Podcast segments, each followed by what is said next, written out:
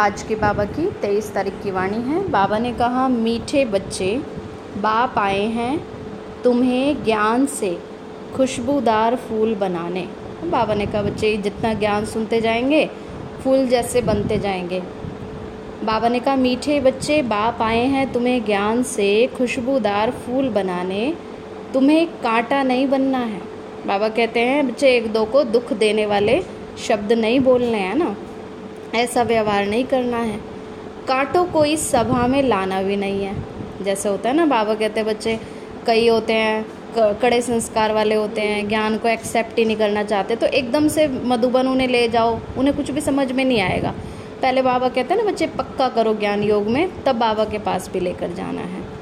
प्रश्न है, जो बच्चे याद की यात्रा में मेहनत करते हैं उनकी निशानी क्या होगी?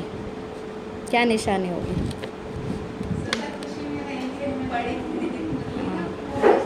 सदा खुशी में रहेंगे, है ना। उत्तर है, याद की मेहनत करने वाले बच्चे बहुत खुशी में रहेंगे। बुद्धि में रहेगा कि अब तो हम वापस लौट रहे हैं, फिर हमें खुशबूदार फूलों के बगीचे में जाना है। बाबा ने कहा, बच्चे पुरुषार्थ करेंगे, खुशी में भी रहेंगे और फिर याद भी रहेगा कि अब तो हम इस नर्क में वापस नहीं आएंगे, अब तो हम कहाँ जाएंगे, स्वर्ग में, है ना, सतयुग में। तुम याद की यात्रा से खुशबूदार बनते हो। खुशबूदार माना क्या? गुणवान बनते हो, है ना, और दूसरों को भी बनाते हो। ओम शांति। बागवान भी बैठा है, माली भी है और फूल भी है। बागवान कौन है? शिव बाबा है ना। माली कौन है? ब्रह्मा बाबा है। और बच्चे भी हैं। बच्चे कैसे हैं? जो बच्चे सेवा करके सबको तैयार करके बाबा से मिलाते हैं वो माली है, और बाबा कहते हैं बाकी सभी फूल हैं, सारे बच्चे। तो ये नई बात है ना, कोई नया अगर सुने तो कहेंगे कि ये क्या कहते हैं, माना सोचेंगे ये क्या समझा रहे हैं भगवान माली। अब बागवान फूल आदि ये क्या है? ऐसी बातें तो कभी शास्त्रों में सुनी नहीं ना। ऐसा सोचते हैं जो अज्ञानी होते हैं, माना जो दुनिया में होते हैं, जिनको पूरी समझ नहीं होती है। तो तुम बच्चे जानते हो, याद भी करते हैं बागवान खिवैया को। वैसे भी देखो, दुनिया में भी अगर हम देखेंगे, चाहे पहचान नहीं है, लेकिन सब जब भी दुख होता है तो किसको याद करते हैं? भगवान को याद करते हैं ना। तो अब यहाँ आए हैं ना, यहाँ से पार ले जाने के लिए। अब शिव बाबा इस कलयुग में आए हैं, किस लिए? हम बच्चों को यहाँ से पार ले जाने। बाप कहते हैं याद की यात्रा पर भी रहना है, अपने को आपे ही देखो हम कितना दूर जा रहे हैं, माना सतयुग के लिए कितना तैयार हुए हैं, कितनी अपनी सतोप्रधान अवस्था तक पहुँचे हैं।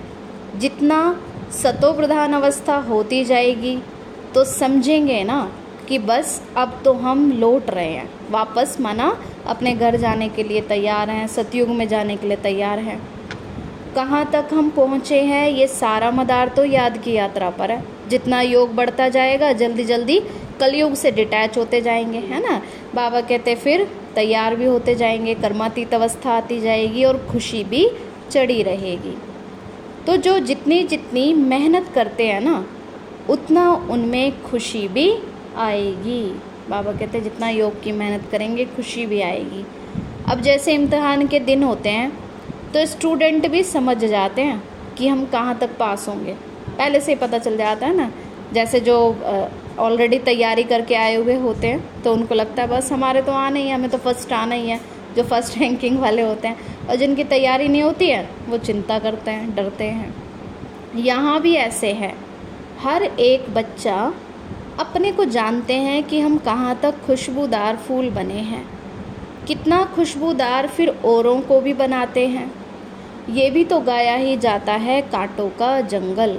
बाबा ने कहा, बच्चे दुनिया क्या बन गई है? कांटों का जंगल। और वह है फूलों का बगीचा। कौन सा? सतयुग। मुसलमान लोग भी कहते हैं गार्डन ऑफ अल्लाह ना, सतयुग को वो गार्डन ऑफ अल्लाह कहते हैं, माना भगवान के द्वारा बनाया हुआ गार्डन। तो बाबा ने तो सतयुग की स्थापना कराई, समझते हैं ना वहाँ एक बगीचा होता है। अब वो ऐसे समझते हैं कि कोई बगीचा होता होगा, लेकिन बाबा क्या कहते हैं, बगीचा माना क्या कि वहाँ हर एक बच्चा फूल जैसा है। देवी देवता सब कैसे हैं? फूल समान है ना। तो वह तो समझते हैं कि वहाँ एक बगीचा है, वहाँ जो जाता है उनको खुदा फूल देते हैं। मन में जो कामना होती है वो पूरी करते हैं। बाकी ऐसे तो है नहीं कि कोई फूल उठा कर देते हैं। अब जैसा जिसकी बुद्धि में है वही उनको साक्षात्कार हो जाता है ना, ऐसा सोचते हैं तो वही अनुभव भी होने लगता है। अब यहाँ साक्षात्कार पर भी कुछ है नहीं। बाबा कहते हैं बच्चे यहाँ कोई ये इच्छा नहीं रखनी कि हमको साक्षात्कार हो जाए। बाबा कहते हैं यहाँ तो अपने ऊपर अटेंशन रखना है कि हमारे मन बुद्धि कहीं डाइवर्ट ना हो, हमें बाबा की याद कितनी रहती है ना, अंदर में कोई अवगुण तो नहीं है, कोई व्यर्थ बातें तो नहीं सोचते रहते हैं। तो ये अटेंशन रखना है, साक्षात्कार की इच्छा नहीं रखनी है। भक्ति मार्ग में तो साक्षात्कार के लिए गला भी काट देते हैं। मीरा को साक्षात्कार हुआ तो उनका कितना मान है ना, सोचते हैं कि किसी को साक्षात्कार हो जाए तो वो तो बहुत बड़ा भक्त है, ऐसा सोचते हैं। लेकिन बाबा क्या कहते हैं बच्चे, साक्षात्कार से कोई पवित्र थोड़े ही हो जाएंगे। तो भक्ति मार्ग में तो क्या क्या करते हैं वह तो है भक्ति मार्ग। भक्ति को आधा कल्प चलना ही है, ज्ञान तो है ही नहीं ना। भक्ति में तो क्या करते हैं, बस एक दो को देख के कॉपी करते रहते हैं, ज्ञान नहीं है ना। वेदों आदि का तो बहुत मान है, कहते हैं वेद तो हमारे प्राण हैं। अभी तुम तो जानते हो ये वेद शास्त्र आदि सब हैं भक्ति मार्ग के लिए। क्योंकि बाबा ने कहा बच्चे जब तुम्हें डायरेक्ट भाग्य विधाता बाप आकर के सच्चा ज्ञान दे रहा है ना, उसको तो मनुष्य पहचान नहीं रहे हैं, लेकिन वेद शास्त्र की बातों को इतना मानते हैं। तो भक्ति का कितना बड़ा विस्तार है, बड़ा झाड़ है ना। और ज्ञान है बीज। बाबा कहते बीज से कनेक्शन जोड़ना है ना, एक एक पत्ते से थोड़ी जोड़ना है, पत्तों से थोड़ी प्राप्ति है, बीज से तो पूरा वृक्ष निकला है। तो अभी ज्ञान से तुम कितने शुद्ध होते हो, खुशबूदार बनते हो, ये तुम्हारा बगीचा है। बाबा कहते हैं तुम संगम युग पर कौन हो ना, ईश्वरीय बगीचे में बैठे हो ना, सभी फूल बच्चे हो। तो यहाँ कांटा किसी को भी नहीं कहेंगे, क्योंकि यहाँ विकार में कोई भी जाते नहीं। तो कहेंगे ना कि इस बगीचे में एक भी कांटा नहीं है। कांटे हैं कलयुग में, अभी तो है पुरुषोत्तम संगम योग। बाबा ने कहा बच्चे तो किस पर हैं, संगम योग पर हैं। अब इसमें कांटा कहाँ से आया? अगर कोई कांटा बैठा है तो अपने को ही नुकसान पहुँचाते हैं, क्योंकि ये इंद्रप्रस्थ है ना, इसमें ज्ञान परियाँ बैठी हैं, ज्ञान डांस करने वाली परियाँ हैं। मुख्य मुख्य के नाम भी हैं, क्या नाम है, जैसे पुखराज परी, नीलम परी आदि आदि नाम है ना।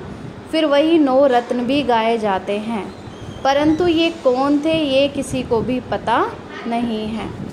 बाप तो सिर्फ कहते हैं मुझे याद करो। तुम बच्चों की बुद्धि में तो अब समझ है ना, 84 का चक्र भी अभी तुम्हारी बुद्धि में है। शास्त्रों में तो 84 लाख कह दिया है। तो मीठे मीठे सिकी लदे बच्चों को बाप ने समझाया है, तुमने 84 जन्म लिए, अब तुम्हें तमो प्रधान से सतो प्रधान बनना है। कितना सहज है।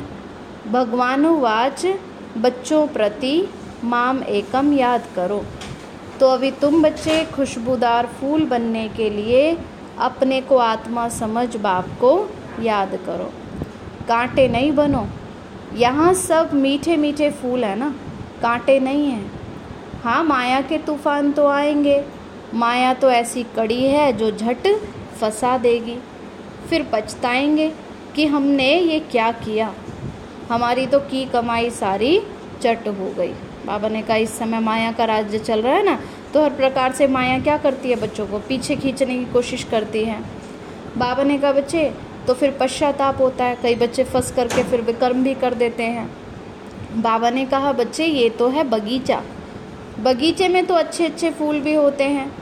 इस बगीचे में भी कोई तो फर्स्ट क्लास फूल होते जाते हैं, जैसे मुगल गार्डन में भी अच्छे अच्छे फूल होते हैं ना, सब जाते हैं देखने के लिए। अब यहाँ तुम्हारे पास कोई देखने तो आएंगे नहीं, तुम कांटों को क्या मुंह दिखाएंगे। गायन भी है, मूत पलिती कपड़ धोए। बाबा को तो जप साहेब और सुखमनी आदि ये सब याद थी है ना। बाबा कहते हैं बच्चे, बाबा के बच्चे तो सब इस समय पुरुषार्थ कर ही रहे हैं, लेकिन यहाँ पर बाबा कहते हैं कोई रिकॉर्ड। तो बाबा ने कहा कोई शौफ करने की तो बात नहीं है ना, बाबा के बच्चे तो सब, बाबा ने कहा बच्चे पुरुषार्थ करके तैयार हो रहे हैं। तो बाबा को जब साहेब सुखमनी आदि ये सब याद थी। किसको?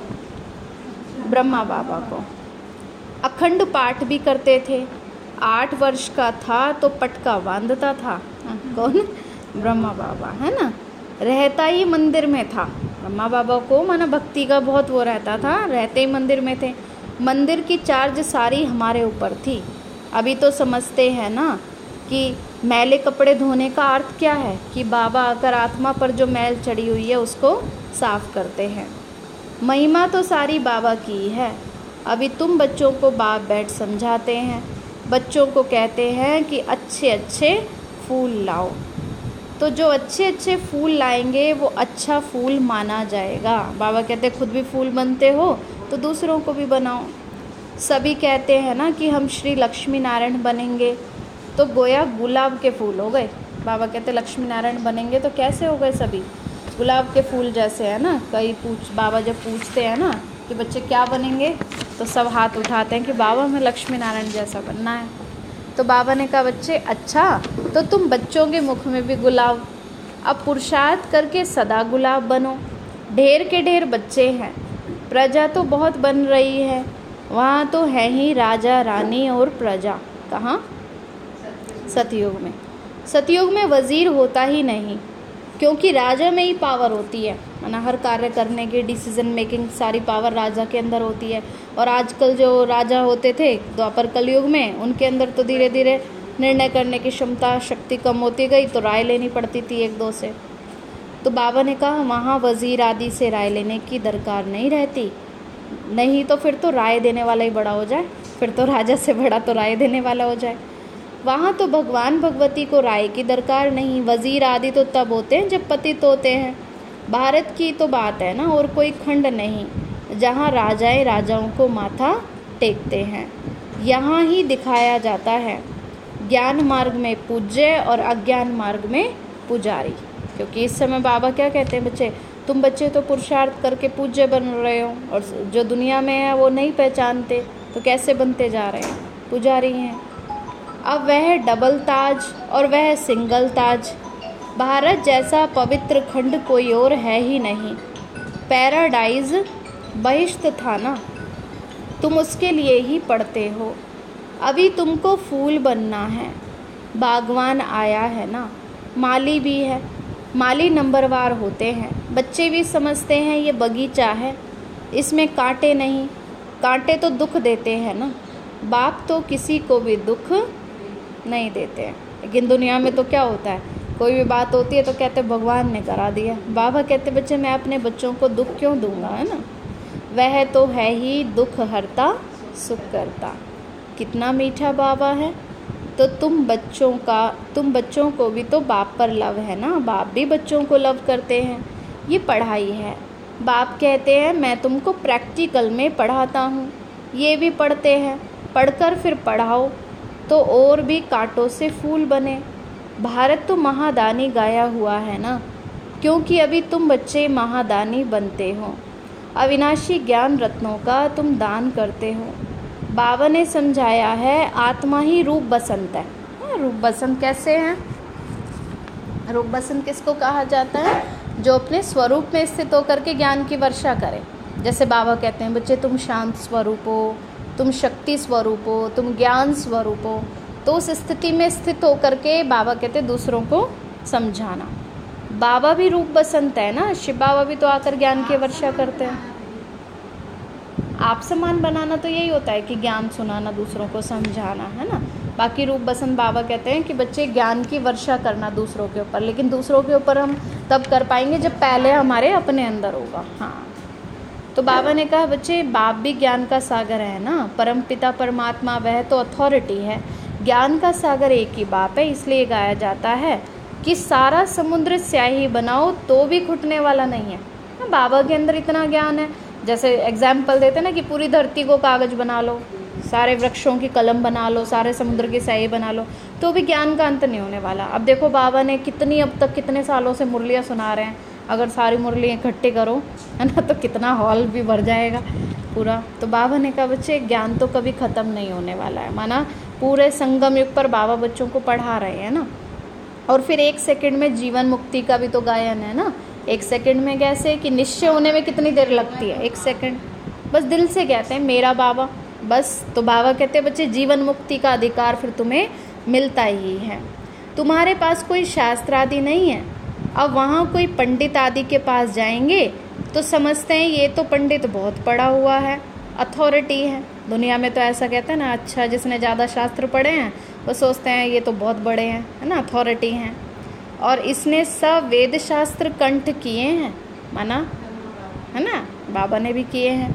तो फिर कई तो होते हैं सब वेद शास्त्र पढ़ते हैं, जैसे पंडित आदि भी होते हैं ना, फिर वो संस्कार भी ले जाते हैं, तो फिर से छोटेपन से वही अध्ययन कर लेते हैं। माना सन्यासी जो बनते हैं उनके संस्कार होते हैं वेद शास्त्र पढ़ने के, तो अगले जन्म में फिर से सन्यास ले लेते हैं। तुम तो संस्कार नहीं ले जाते हो ना, तुम पढ़ाई की रिजल्ट ले जाते हो। बाबा कहते हैं तुम बच्चे सतयुग में जाएंगे तो हाँ ज्ञान नहीं याद रहेगा, लेकिन जो बाबा ने कहा प्रालब्ध है तुम्हें, वो तो तुम्हें मिलेगी ना, जो पुरुषार्थ इस समय बच्चे करते हैं। तो तुम्हारी पढ़ाई पूरी हुई, फिर रिजल्ट निकलेगी और फिर वह पद पा लेंगे। जैसे बाबा ने कहा पढ़ाई का होता है, पढ़ाई पढ़ लेते हैं तो उसी अनुसार पोस्ट मिलती है ना। ज्ञान थोड़े ले जाएंगे जो किसी को सुनाएंगे। बाबा कहते सतयुग में ऑलरेडी सब समझदार होते हैं, तो वहाँ ज्ञान सुनाने की आवश्यकता नहीं है। ज्ञान की ज़रूरत कब पड़ती है, जब इस समय मनुष्य बेसमझ हो जाते हैं। बाबा कहते हैं यहाँ तो तुम्हारी पढ़ाई है जिसकी प्रालब्ध नई दुनिया में मिलनी है। तो तुम बच्चों को बाप ने समझाया है, माया भी कोई कम शक्तिवान नहीं है। माया को शक्ति है दुर्गति में ले जाने की। जब ज्ञान में भी बच्चे चलते हैं तो माया फुल फोर्स लगाती है, अलग अलग तरीके से बच्चों को खींचती है पुरानी दुनिया की तरफ, है ना। जिस दिन सोचेंगे आज चलें क्लास करने, फिर कहेंगे अरे सर में दर्द हो रहा है, अरे ये घर में ये काम है, ये काम है, तो अनेक बहाने मन में आते हैं। तो वो मन के ऊपर ही तो माया का वार होता है ना, और उसी को हमें पहचानना होता है कि ये माया है जो हमें बाबा से दूर कर रही है। तो बाबा ने कहा बच्चे माया को शक्ति है दुर्गति में ले जाने की, परंतु उनकी महिमा थोड़े ही करेंगे, क्योंकि माया तो क्या नीचे गिराती, इसलिए रावण का तो पुतला जलाते हैं ना। वह तो दुख देने में शक्तिमान है ना, और बाप सुख देने में शक्तिमान है, इसलिए ही उनका गायन है। तो ये भी ड्रामा बना हुआ है, तुम सुख उठाते हो तो दुख भी उठाते हो ना। बाबा ने कहा बच्चे दुख उठाते हैं तब फिर बच्चे मजबूत भी तो बनते हैं ना, जैसे पांडवों को दिखाया, देखो कितनी परीक्षाएं पास की, लेकिन फाइनली विजय तो उन्हें ही मिली ना, राज्य भी मिलता है। तो ऐसे ही बाबा कहते हैं तुम बच्चे भी सतयुग में राज्य करने के लायक तब बनते हो जब हर प्रकार के एग्ज़ाम में पास होते हो। हार और जीत किसकी है इसका भी तो मालूम होना चाहिए। जो कौरव हैं जो अधर्म के मार्ग पर चलते हैं तो हार तो उन्हों की होती है ना, जो सच्चाई के रास्ते पर चलेंगे, है ना, श्रीमत पे चलेंगे, विजय उनको मिलेगी। तो बाप भी भारत में आते हैं, जयंती भी भारत में मनाई जाती है। अब ये किसी को भी पता ही नहीं है कि शिव बाबा आए क्या कर किया, है ना। शिव जयंती मनाते हैं लेकिन जानते नहीं है कि इस समय भगवान अपना कार्य कर रहे हैं, वो आकर भाग्य बनाने के लिए हमें सच्चा ज्ञान दे रहे हैं।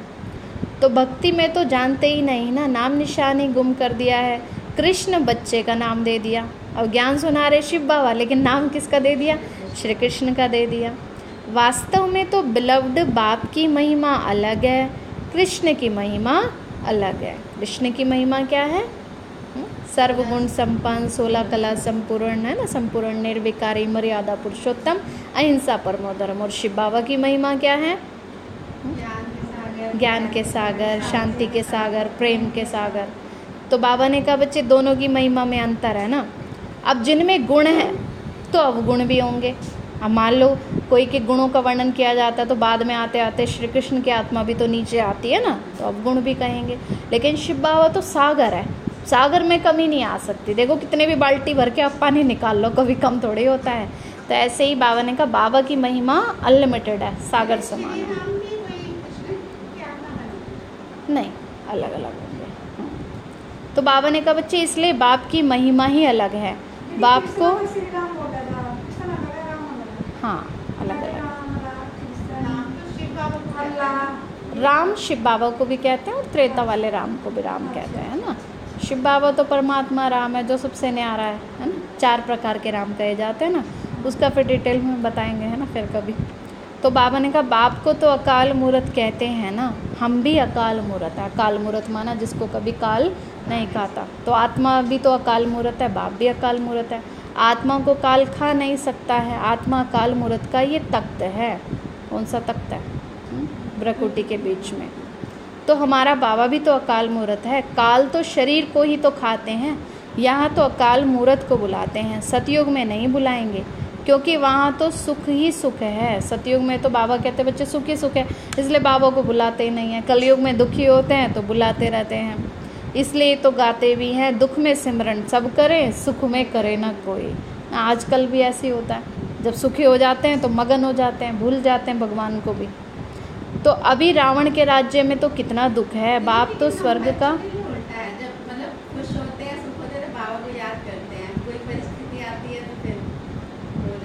हाँ, ये तो है। जिनका बाबा का दिल से कनेक्शन होता है ना, वो हर टाइम पे बाबा को याद करेंगे, है ना। दुख में भी होंगे तब भी बाबा को बताएंगे, कुछ अच्छा होगा तो भी बाबा से कहेंगे बाबा थैंक यू, है ना, हाँ इतना अच्छा हुआ। तो इसलिए बाबा कहते हैं जिनका दिल का कनेक्शन है वो हर टाइम याद करेंगे। हाँ, लेकिन जो होते हैं कई जिनका स्वार्थ के लिए होता है, वो केवल दुख में याद करते हैं, ये है। तो बाप तो स्वर्ग का मालिक बनाते हैं ना, फिर वहाँ आधा कल्प कोई पुकारते नहीं। जैसे लौकिक बाप भी बच्चों को श्रृंगार करके वर्षा देकर खुद वानप्रस्थ ले लेते हैं। पहले तो ऐसा होता था ना कि सारी जिम्मेवारियाँ बच्चों को दे देते थे कि 60 वर्ष के बाद कि अब हम जाकर तपस्या करेंगे, संन्यास लेंगे। लेकिन आजकल ऐसा नहीं है। आजकल तो लास्ट टाइम भी आ जाए तब भी मोह नहीं छूटता, है ना। साधनों में बुद्धि फंसी रहती है, मेरा मेरा अंदर रहता ही है।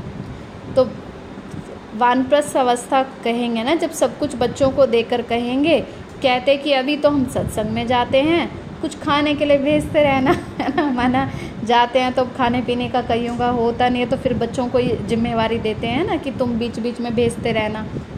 अब ये बाबा तो ऐसे नहीं कहेंगे ना। अब शिव बाबा कहते बच्चे मैं भी तो वानप्रस्थ में बैठ जाता हूँ बच्चों को सतयुग का राज्य देकर, लेकिन मैं ये नहीं कहता कि खाने पीने के लिए भेजते रहना, क्योंकि बाबा तो कहते मैं तो अभोक्ता हूँ। तो खाने तो ये बाबा तो ऐसे थोड़ी कहेंगे। लौकिक बच्चों का तो फ़र्ज है बाप की संभाल करना, क्योंकि लौकिक बच्चों की तो जिम्मेवारी बनती है ना, माता पिता का ध्यान रखना, नहीं तो खाएंगे कैसे। अब ये बाप तो कहते हैं मैं तो निष्काम सेवाधारी हूँ। मनुष्य तो कोई निष्काम हो ना सके। दुनिया में तो होता है ना, कुछ करते हैं तो फिर सोचते हैं ये भी हमारे लिए करे, बदले में इच्छा रखते हैं, भूख भी मर जाएं। हम थोड़े ही भूखे मरेंगे, हम तो अभोक्ता हैं। बाबा ने कहा मनुष्यों को तो होता है भाई भूख प्यास से, है ना, दिक्कत भी हो सकती है। शिव बाबा कहते हैं बच्चों मैं तो अभोक्ता हूँ। तुम बच्चों को विश्व की बादशाही देकर हम जाए विश्राम करते हैं, फिर हमारा पाठ बंद हो जाता, फिर भक्ति मार्ग में शुरू होता है। तो ये अनादि ड्रामा बना हुआ है जो राज बाप ही बैठ समझाते हैं। वास्तव में तुम्हारा पाठ तो सबसे जास्ती है, तो इजाफा भी तुमको ही मिलना चाहिए ना। बाबा ने कहा बच्चे तुम सबसे ज़्यादा रोल करते हो, सबसे ज़्यादा पार्ट भी है बच्चों का, तो बाबा कहते तुम्हें ही फल भी मिलता है उसका। मैं आराम करता हूँ तो फिर तुम, बाबा ने कहा, ब्रह्मांड के भी मालिक और विश्व के भी मालिक बनते हो। क्योंकि बच्चों की देखो देवी देवताओं के रूप में पूजा भी तो कितनी होती है। बाबा ने कहा तुम सतयुग के भी मालिक हो और तुम शांति धाम के भी मालिक हो। तुम्हारा नाम बड़ा होता है। ये ड्रामा का राज भी तो तुम ही जानते हो। तुम हो ज्ञान के फूल। बाबा ने कहा फूल के अंदर क्या क्वालिटी होती है कि फूल खुशबू भी देता है और नर्म भी होता है, है ना। ऐसे बाबा कहते हैं जो बाबा के बच्चे होते हैं उनके अंदर नम्रता भी होती है, गुणवान भी होते हैं। तो तुम हो ज्ञान के फूल। दुनिया में तो एक भी नहीं है। दुनिया में तो मनुष्य आजकल माया के वश हो जाते हैं, बात बात पर कांटे जैसे शब्द बोलते हैं, रात दिन का फ़र्क है। लेकिन बाबा कहते बच्चे तुम्हें तो ऐसा नहीं बनना ना। वह तो रात में है और तुम दिन में जाते हो। आजकल देखो वन उत्सव करते रहते हैं। अब भगवान मनुष्यों का वन उत्सव कर रहे हैं। वो तो वैसे फूल लगाते हैं। बाबा कहते हैं मैं तो तुम बच्चों को ही क्या बना रहा हूँ, फूल जैसा बना रहा हूँ। बाप देखो कैसी कमाल करते हैं जो मनुष्य को देवता, रंग को राजा बना देते हैं। तो अभी बेहद के बाप से तुम सौदा लेने आए हो। कहते हो बाबा हमको रंग से राव बनाओ, ये तो बहुत अच्छा ग्राहक है। उनको तुम कहते भी हो दुख हरता सुख करता। इन जैसा दान कोई होता ही नहीं। वह है सुख देने वाला। बाप कहते हैं भक्ति मार्ग में भी मैं तुमको देता हूँ ना। भक्ति में भी देखो जो कोई की अल्पकाल की भावना होती है वो बाबा पूरी करते हैं, साक्षात्कार भी कराते हैं। ये ड्रामा में नूंद है साक्षात्कार आदि की। अब बाप बैठ समझाते हैं मैं क्या क्या करता हूँ, आगे चलकर समझाते रहेंगे। आखिरी अंत में तुम नंबरवार कर्मातीत अवस्था को पाएंगे। ये सब ड्रामा में नूंद है। फिर भी पुरुषार्थ तो कराया जाता है ना कि बाप को याद करो, क्योंकि बच्चे नहीं तो बार बार भूल जाते हैं। अगर बाबा ने कहा, कई बच्चे यही सोच लें कि होगा ड्रामा में होना, पुरुषार्थ तो हो जाएगा, तो फिर बच्चे बैठे ही रहें। तो बाबा ने कहा बच्चे फिर भी पुरुषार्थ कराया जाता है। तो बरोबर ये अब वही महाभारत लड़ाई है, सब खत्म हो जाएंगे। क्योंकि अब तो वैसे भी देखो इशारे मिल रहे हैं ना, अंतिम समय तो आ ही गया है कलयुग का। अब घर घर में महाभारत चल रही है इस समय पर। तो बाबा कहते हैं अब तो बच्चे सब कुछ खत्म होना है, बाकी भारतवासी ही रहेंगे। फिर तुम विश्व पर राज्य करते हो। अभी बाप तुमको पढ़ाने के लिए आए हैं, वही ज्ञान सागर है ना। ये भी खेल है, इसमें मूंझने की बात नहीं है। कई बच्चे सोचते हैं ना कोई ड्रामा में ऐसा सीन आ जाता है, बाबा ऐसा क्यों हो गया, बाबा ये नहीं होना चाहिए, है ना। लेकिन बाबा क्या कहते हैं बच्चे खेल है ना, इसमें परेशान नहीं होना है, मूंझना नहीं है। माया तो तूफान में लाएगी, माया के राज्य में बैठे हैं तो माया तो हिलाने के लिए आएगी। जैसे दिखाते थे ऋषि मुनि तपस्या करते थे तो तभी उनको हिलाया जाता था, तब भी लेकिन अपने अंदर दृढ़ता जो रखेंगे वही तो पास होंगे ना।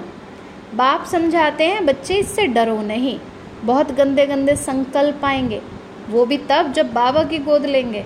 कई बच्चे सोचते हैं पहले हम दुनिया में थे तब तो ऐसा नहीं आता था मन में, क्योंकि इस समय ज्ञान में आए हैं तो माया भी पूरा हर प्रकार के शस्त्र यूज़ करती है ना बच्चों को फेल कराने के लिए। जब तक गोद ही नहीं ली है तो माया भी इतना नहीं लड़ेगी। जब माया देखती है ये तो आगे बढ़ रहे हैं, है ना, राज्य पाने वाले हैं, तो माया आकर हिलाने की कोशिश करती है। गोद लेने के बाद ही तूफान लगते हैं। जब बाबा की गोद में बच्चे आते हैं, ज्ञान में चलते हैं, तभी परीक्षा होती है। इसलिए बाप कहते हैं गोद भी संभाल कर लेनी चाहिए। कई बच्चे कच्चे होते हैं, चलते चलते बीच में ही गिर पड़ते हैं। इसलिए बाबा कहते हैं ज्ञान में चलना माना अपने अंदर क्या रखनी है, अंगद के समान दृढ़ता ना, पक्के होकर के रहना कि कुछ भी हो जाए हम बाबा का हाथ नहीं छोड़ेंगे ना, कितने भी विघ्न आए हम कभी भी नेगेटिव रास्ता नहीं अपनाएंगे। कई बार बच्चे कहते हैं ना बाबा दुनिया वाले भी तो इतने करते हैं, इतना गुस्सा करते हैं, हमने थोड़ा कर लिया तो क्या हो गया। बाबा कहते हैं बच्चे तुम्हारा तो भाग्य तो खराब हो गया ना, तुमने भी अपने रजिस्टर पर फिर दाग लगा दिया। कमज़ोर हैं तो फिर प्रजा में आ जाएंगे। राजाई पद पाना तो अच्छा है ना, या प्रजा बनना अच्छा है? राजाई पद पाना अच्छा है, हाँ, कोई भी नहीं बनना चाहता है ना, सब बच्चे कहते हैं। वैसे भी बाबा कहते हैं ना मैं तो चाहता हूँ मेरे सब बच्चे राजा बच्चे बने। बाबा कहते हैं अगर पुरुषार्थ नहीं करते तो दास दासियाँ बनना पड़ेगा। ये सूर्यवंशी चंद्रवंशी राजधानी स्थापन हो रही है। अच्छा मीठे मीठे सिकीलते बच्चों प्रति माता पिता बाप दादा का याद प्यार और गुड मॉर्निंग। रूहानी बाप की रूहानी बच्चों को नमस्ते। रूहानी हम बच्चों की रूहानी माता पिता बाप दादा को नमस्ते नमस्ते नमस्ते बाबा नमस्ते। धारणा के लिए मुख्य सार है रूप बसंत बन अविनाशी ज्ञान रत्नों का दान कर। रूप बसंत बन अविनाशी ज्ञान रत्नों का दान कर महादानी बनना है। जो पढ़ाई पढ़ते हो वह दूसरों को भी पढ़ानी है।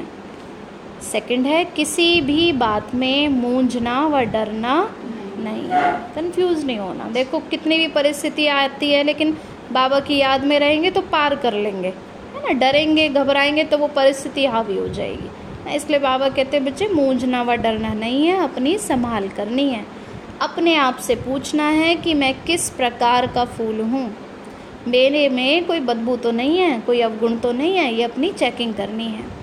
वरदान बाबा ने दिया नाउम्मीदी की चिता पर बैठी हुई आत्माओं को नए जीवन का दान देने वाले। जो आज दुनिया में हम देख रहे हैं ना, देखो होपलेस हो गए हैं, बिल्कुल टेंशन में है, परेशान है ना, तो उनको भी क्या करना है बाबा कहते हैं, है ना, उनको भी हिम्मत देनी है, उम्मीद देनी है ना, रास्ता दिखाना है, ज्ञान को, ज्ञान की तरफ बढ़ाना है उनको। तो नाउम्मीदी की चिता पर बैठी हुई आत्माओं को नए जीवन का दान देने वाले त्रिमूर्ति प्राप्तियों से संपन्न भव।